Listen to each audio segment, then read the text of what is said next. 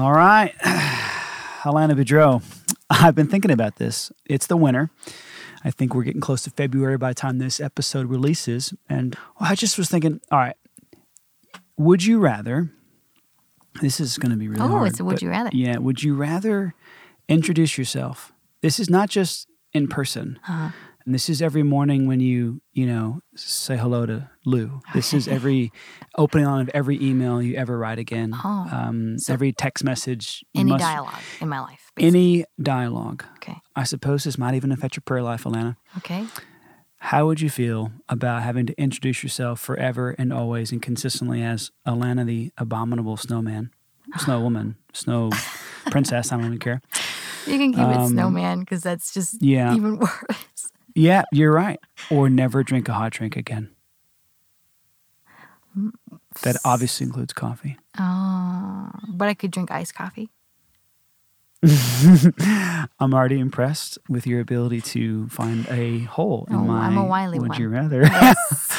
um, no, no hot drinks and no. Ooh, how about we just go crazy? No hot drinks, no caffeine whatsoever. Oh, That's horrible. That's horrible. That's cruel. Cruel and unusual punishment. Um, I mean, abominable. I mean, it's just a reputation that you'll slowly develop. It's no, no, Not- no. not that history altering. is the death of a social life. Because if I actually did that and like didn't explain it to anyone, you know, everyone would be like, "What is going on with Alanna? And- like and- she has some sort of issue happening here you where couldn't thinks." she- laugh, you couldn't smile. It would have to be deadpan every time. yeah, I don't want to be no. I mean, I like being quirky, not that quirky. That's know? even like as you're just reconnecting with old friends, you have to bring it up every time. Yeah, I can't. I would. I would nix caffeine. Oh, and hot drinks. Yeah, And you've got Canadian in you. That's yeah, saying and I would a miss lot. it. It would be horrible, but it's better to maintain social decorum. I have to be honest. Welcome to season two of the Love Good podcast, where you learn how to love what is good so you can become what you love and change the world.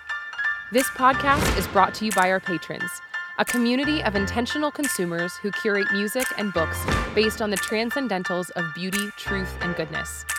Join us each week as we sit down with artists and thought leaders to chat about media, culture, and what it means to be human. We're so happy you're here.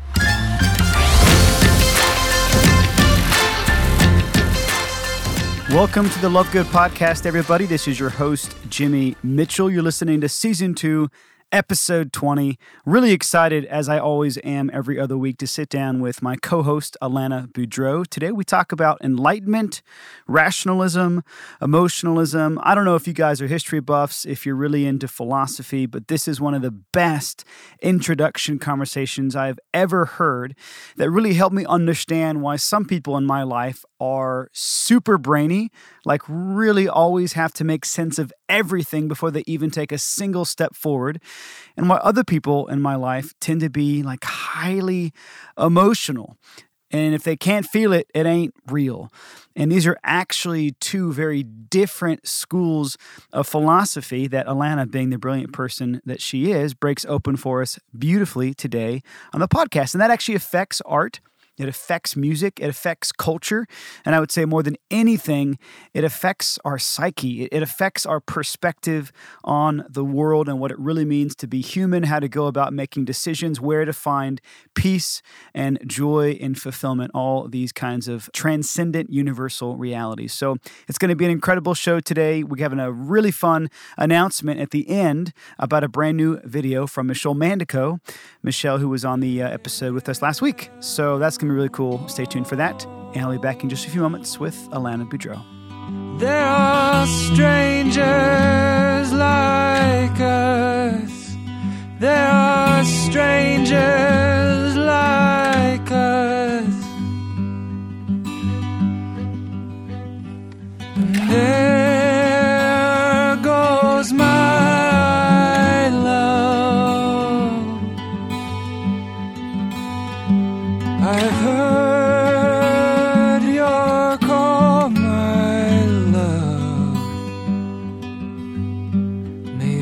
you watch us as we go.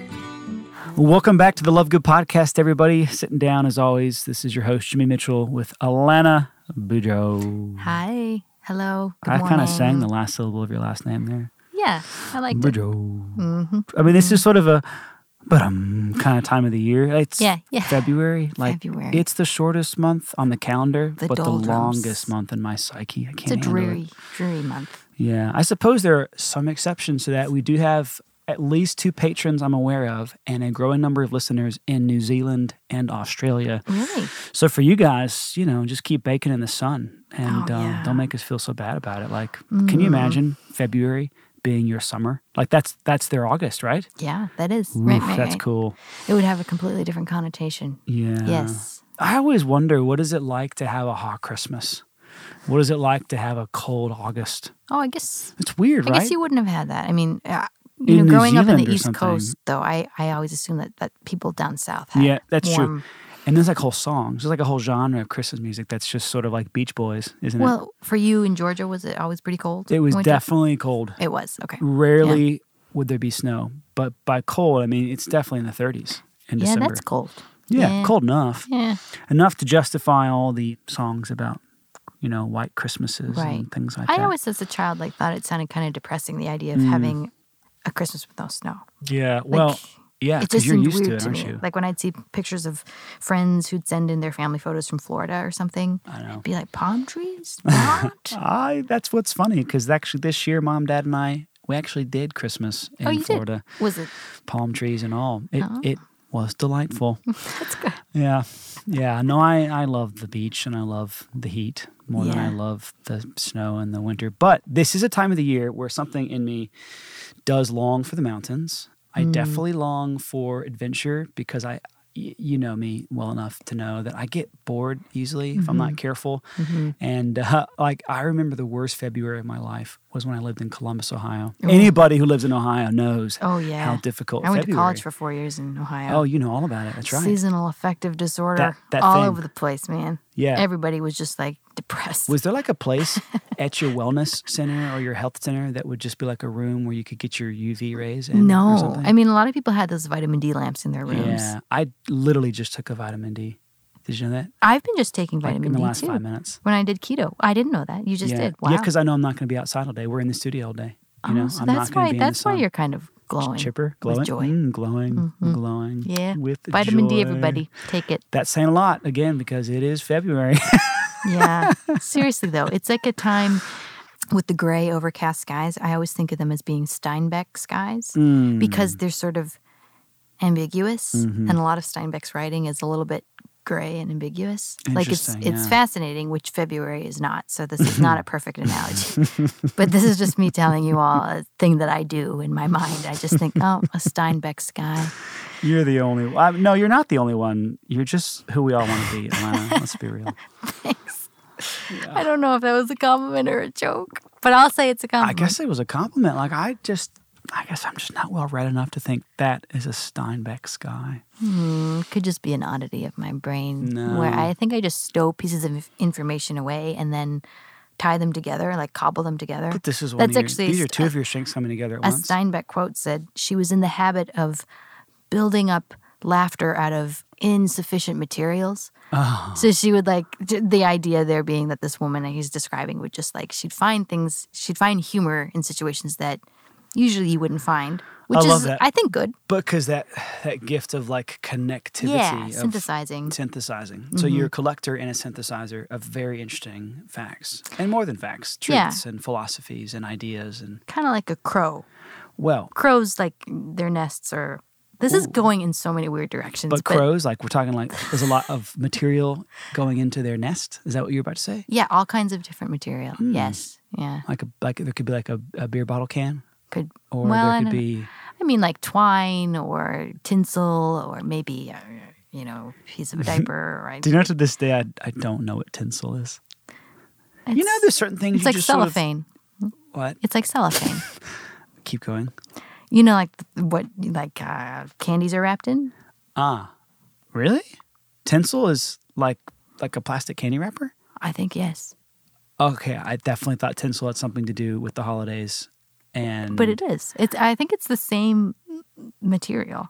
Get the crap out of here. Same whatever synthetic thing that is. Why do you and I have this tendency to say things on this podcast that we wouldn't say anywhere else? 'Cause I'd be too embarrassed to admit not knowing what tinsel is. It's one of those things I just sort of I pass by It's funny. every time because I don't want to admit or and I don't care enough to look it up later. I forget. This studio room is a place that's it's like a twilight zone.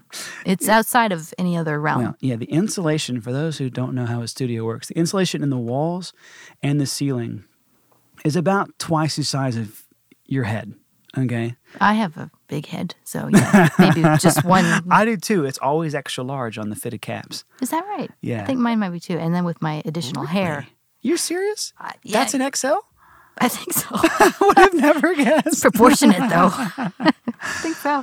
Huh. Well, so speaking of collecting and assimilating facts, Yes. we obviously chatted two weeks ago about technology and Mm-hmm. we promised a follow up. And well, okay, even just in preparing this little dialogue, you mentioned the Enlightenment, you Yes. mentioned technology, you mentioned the loss of the religious sense. You probably mentioned like one or two other things, and I'm like, how does all that connect? But this is Yeah. Mm-hmm. exactly your gift. So Yeah. jump in, Tell, take me into the deep waters.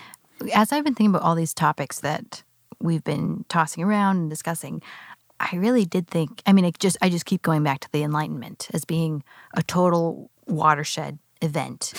And and it's like it's interesting to me that a lot of people walk around today and they have no idea how much Immanuel Kant has affected their life, but he really truly has. Wow.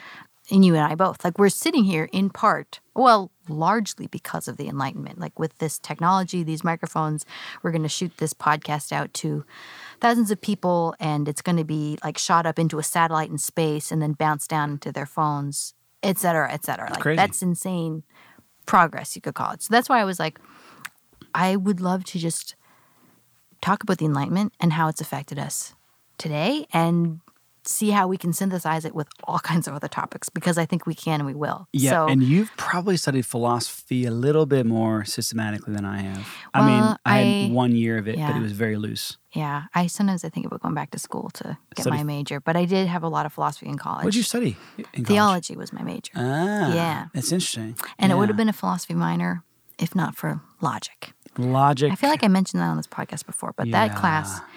Was the bane of my existence because the professor made up his own system of logic. Oh no, And it was rigged so that we all got D's on the first exam that's stupid. because he wanted to teach us life lessons. I'm Which not was kind of. I know, and then I dropped the class. But anyway, all See, this to that's say, too bad because logic is foundational. oh Not just the philosophy, but I to like really wanted- understanding anything, knowing how to think. right? But that that also bleeds into this topic on the Enlightenment because logic became the hmm. be all end all. Mm. So Good point. So for those of you, I mean, I'll just do a quick. I don't want to assume that nobody. I, I don't want to assume where anybody's at as far as their understanding of the You almost said I don't want to assume that nobody. Uh, I ain't going to assume nothing, but probably gonna get in trouble for this day and age. You can't you can't take any accent on. But hey, That was just my old man voice. What was that for you? Was that just like a Hick voice. Yeah, right? yeah, yeah. We got, we got. I like Hicks. Me too. so the the Enlightenment was so a European intellectual movement in the late 17th and 18th centuries that emphasized reason and individualism above all else, rather than tradition. Tradition as it's played out in religion or in other spheres. So it was very heavily influenced by Locke, Newton, and Kant, Goethe, who, by the way, I didn't know how to pronounce Goethe's name for a long time. I thought it was Goethe. I don't know if you do. It's Goethe, like Bertha. You think it's Gertha? Oh, I have no idea. I was just I actually was trying to repeat what you had just said. Goethe. Goethe. Goethe. Okay, got it. So anyway, the Enlightenment, all this to say, had a huge impact, I think, on where we are today as a society. Mm-hmm. So it began with the rise of modern science and peaked in the French Revolution. So it was like 18th century. Yeah, basically. And it's kind of since that French Rev- Revolution. So that's, I mean, obviously a, a traumatic event Right. societally. It's kind of just been reverberating since then. And I imagine that the Enlightenment would have been accompanied by an, an enormous amount of excitement. Because, like we've mentioned before in the podcast, just like the power that comes with this sense of this whole new vista Right. of technology and advancement, like a whole entirely new way of apprehending the world, basically. So it probably would have been pretty intoxicating as well. Um, Sure. but But devoid of wonder, devoid of. I think that might have, yeah, that kind of started happening. I mean, there's been people who've resisted resisted the Enlightenment Mm-hmm. even to this day. You know, like creationists. That's something that is resistant to the idea of the Enlightenment and like science Mm. being able to explain reality and why we're here. So, but back in the in the day when it first came into the fore, people were kind of shirking off like the collective sense of divine command, basically, as being the basis of moral order hmm. and morality. And rationalism, which is funny because it has it it's doctrinal as well. Right. Rationalism has the doctrines of science. That sort of moved into the fore. So but one thing I want to point out, you know, and now that I've given that kind of very vague cursory overview of the Enlightenment, is Kant's specific role in the Enlightenment. So he enlightened for a faith in God. So Kant believed in God. That was something I didn't realize when I first heard of Kant. I wasn't really sure where he stood, but he did. He believed in God. He just advocated for a faith in God that wasn't tied to any one set of doctrines or any one hmm. religion. I, he, he, I think he saw religion as being something regressive, and that inhibited the growth of this new rationalism that he was Right. advocating for.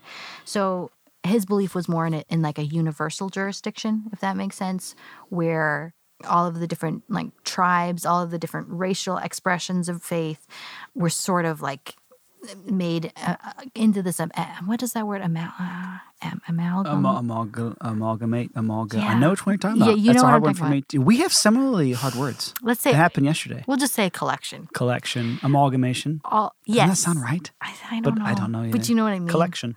yes so uh, yeah all the different religious expressions he was advocating that they would just be this collective of like a peace promoting relation between the self and god so it was more about the self's autonomy even this even i think the way we understand consent today mm. it's kind of this personal it's it is what you decide you know a- a- as far as your relationship with god it's not his Kant's theory would have been it's not this spiritual lineage that's been passed on to you. It's not like something you've inherited, which is what religion teaches. Right. It's more have you decided that you want to have this relation and how are you going to live it out? Okay, so it's very A individualistic lot of autonomy. A lot of auton- autonomy. So, the, and and he was also obviously big into a dedication to living a morally upright life, simply because it's the right thing to do, not Yeah. because your religion told you to do it, just because it's a duty bound right thing to do. Mm.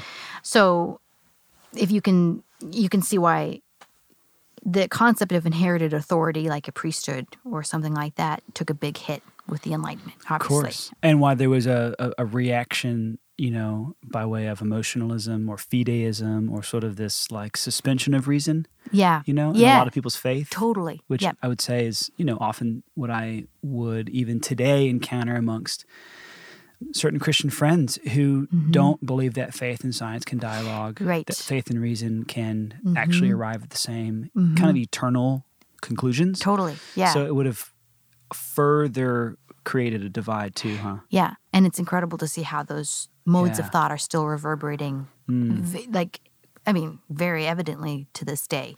So the Kantian view again is every individual is self-governing, and that's that's our society's view today. Mm. Really, for the most part, it's it's you are you determine who you are. And I think the Enlightenment, one of the biggest effects was whereas before, reality created forms were the measure of a man. Mm. Post Enlightenment, man is the measure of reality. Tell me about these.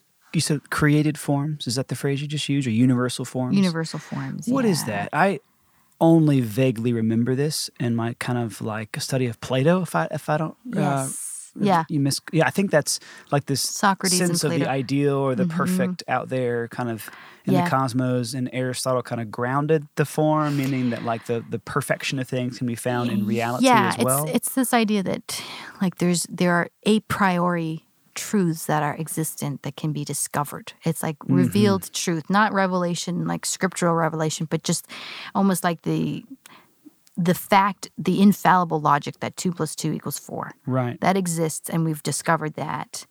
You know what I mean? Yeah. It's it's that idea. Is it safe to say that truth and beauty and goodness, these transcendentals that we always talk about, point to those universal forms or lead us, I'm- guide us right. towards those universal forms? Yeah, I think so. I think Cool. I think the the difference there being is that there's different ways of when you talk about epistemology, there's obviously different ways of apprehending truth, what is true and what is valid and what is good, I guess you could say. So Epistemology is the study of what is real, study of what it's is a study of like knowledge, ways of apprehending. yeah. Yeah. So there's so many different things that I I don't know a lot about, but yeah. So but, but yeah, to but answer that most question, of us would take for granted this sort of post enlightenment rationalism. I mean, that's kind of what we're being, in most cases, you know, fed in our schools, yeah, but maybe even from the pulpit sometimes, and just in our kind of day to day practical living of, of concrete circumstances. We, we don't live with wonder, for example. Exactly. We don't live with artistry because Right. we maybe wouldn't value it. and it's one of the interesting things about it is that I appreciate that Kant believed in God and wanted other people to believe in God, but it's it's just interesting to see that he wanted to maintain control. You know, like there's no risk involved, and I I don't know. It's it's like probably he would have ascended that there's some mysterious element to God. I don't know how Kant would have understood mystery, but it's just fascinating for me to look at that idea and see how it's it's just reverberated in this deconstructionism Right. across the board and even Marx was very much affected by the way by Kant and this does pertain to everything we're talking about because he came along and he took that Kantian theory and he mangled it up so that he created a new economic order like Yeah. so the idea that any prevailing power or structure with its moral impositions needs to be overthrown in order to maintain the purity of culture. That's really what he believed. Wow. Like the purest version of mankind is one that is not inhibited by any structure. So, or, Which is or hierarchy. That plays itself out yesterday as I'm walking into a restaurant bathroom. And there's like several single bathroom options. Yeah, no, yeah. no, like, you know. Right.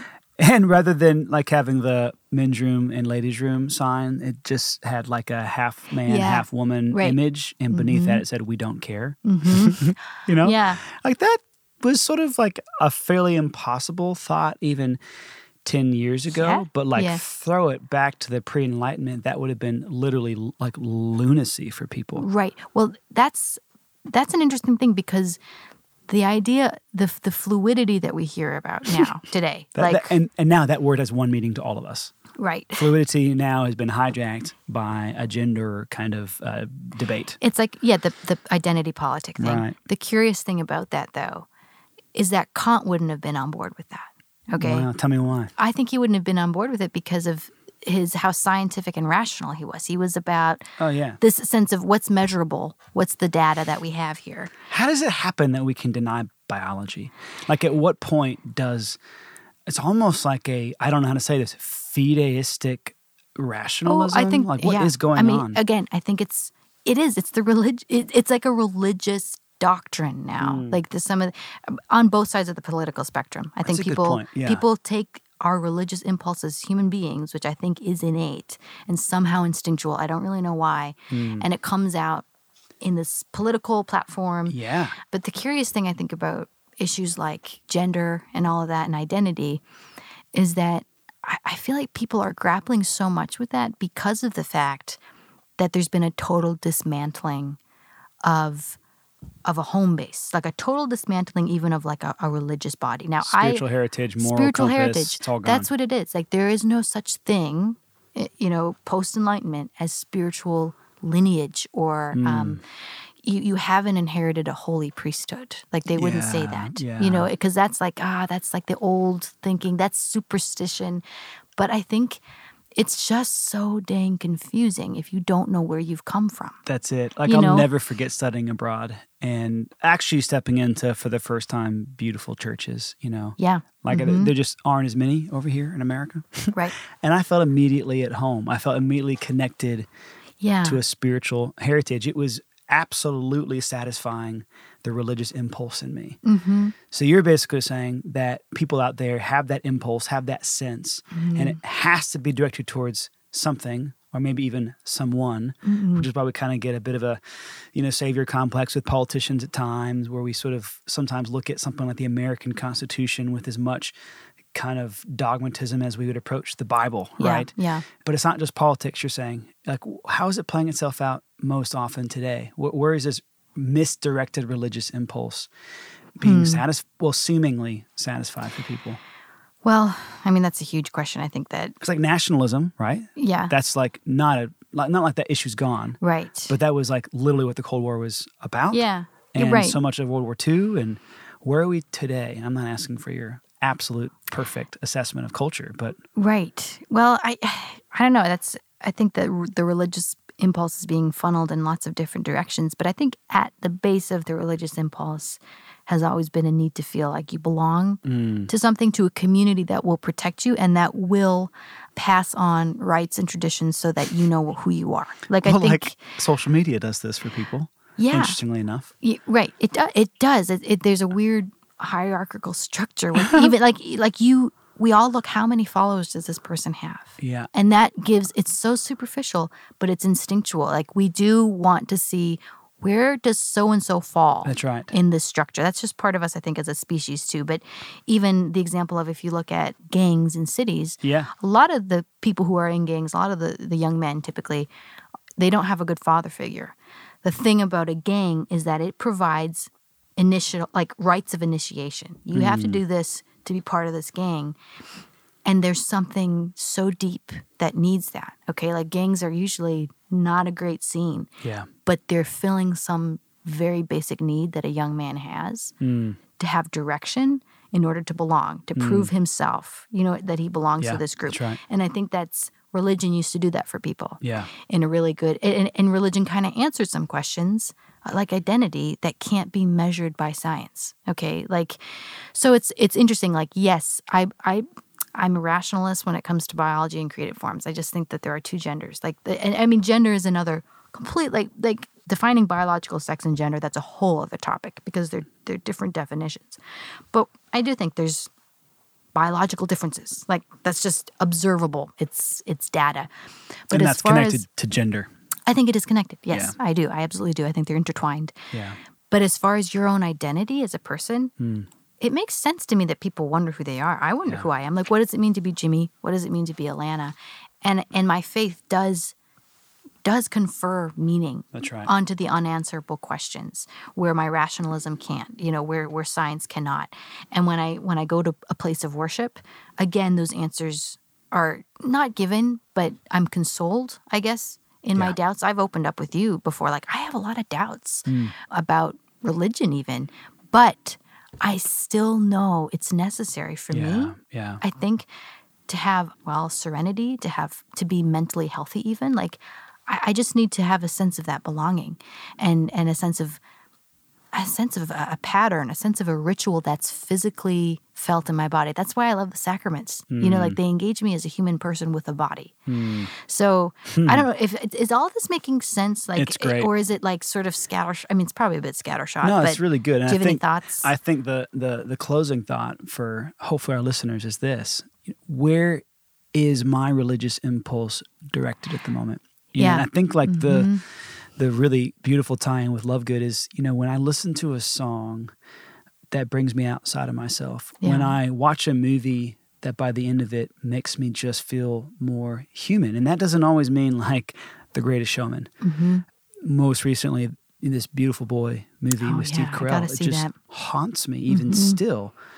There is something very real about that impulse that, that you're describing, Yeah. that sense in me. Mm-hmm. Where is it directed? And I feel like that's a healthy examine for anybody. You yeah, know, yeah, we've got this in us.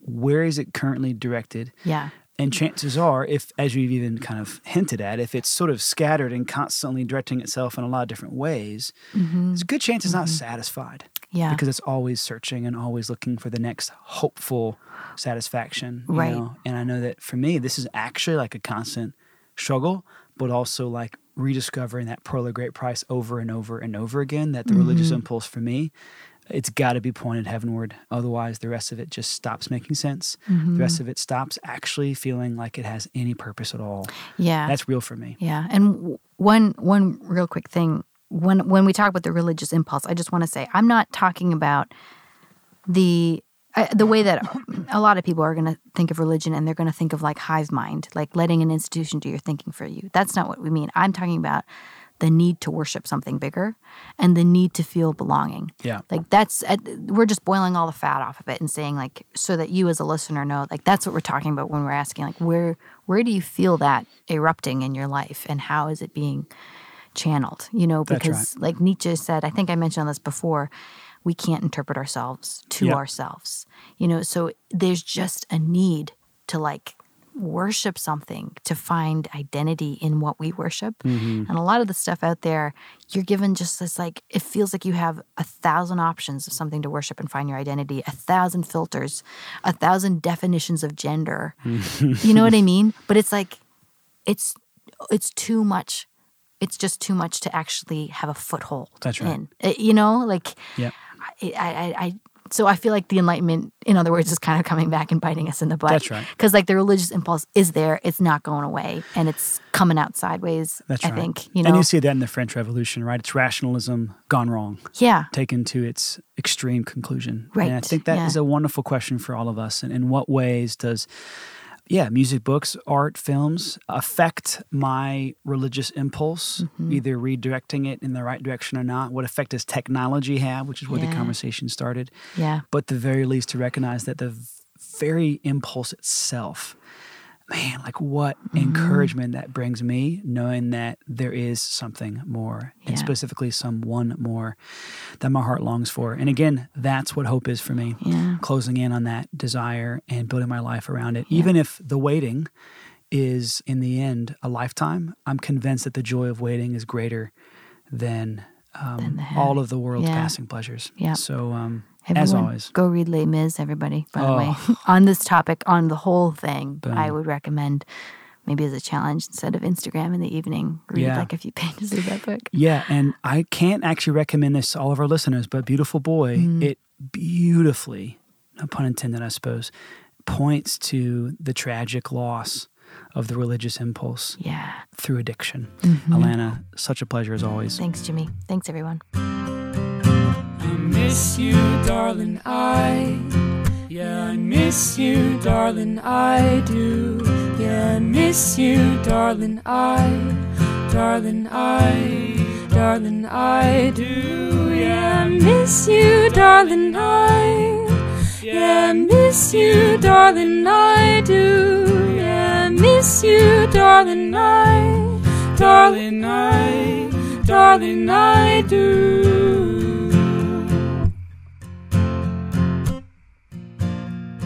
Thanks as always for tuning in to the Love Good podcast, everybody. It's such a privilege being able to accompany you as we raise our standard for media, as we build a better culture. And even today, learn a little bit more about the history of philosophy and the kinds of schools of thought, really, that have informed our culture today. So, massive thanks to Alanna. And we'd love to hear y'all's thoughts in that conversation Facebook, Twitter, Instagram. Please reach out to us.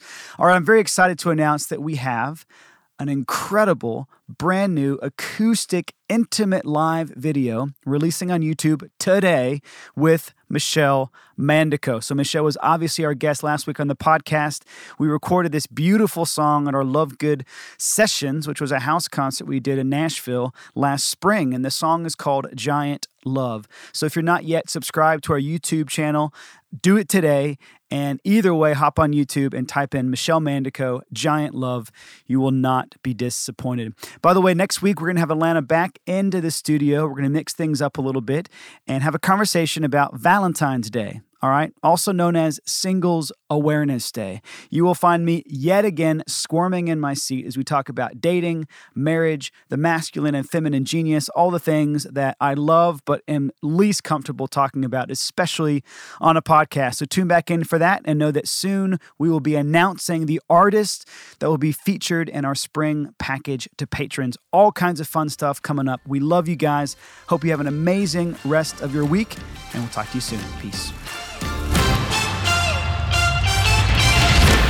Thanks for tuning in to season two of the Love Good podcast. Tell your friends all about us. Stay in touch on social media and be sure to stop by iTunes or Stitcher to give us a review.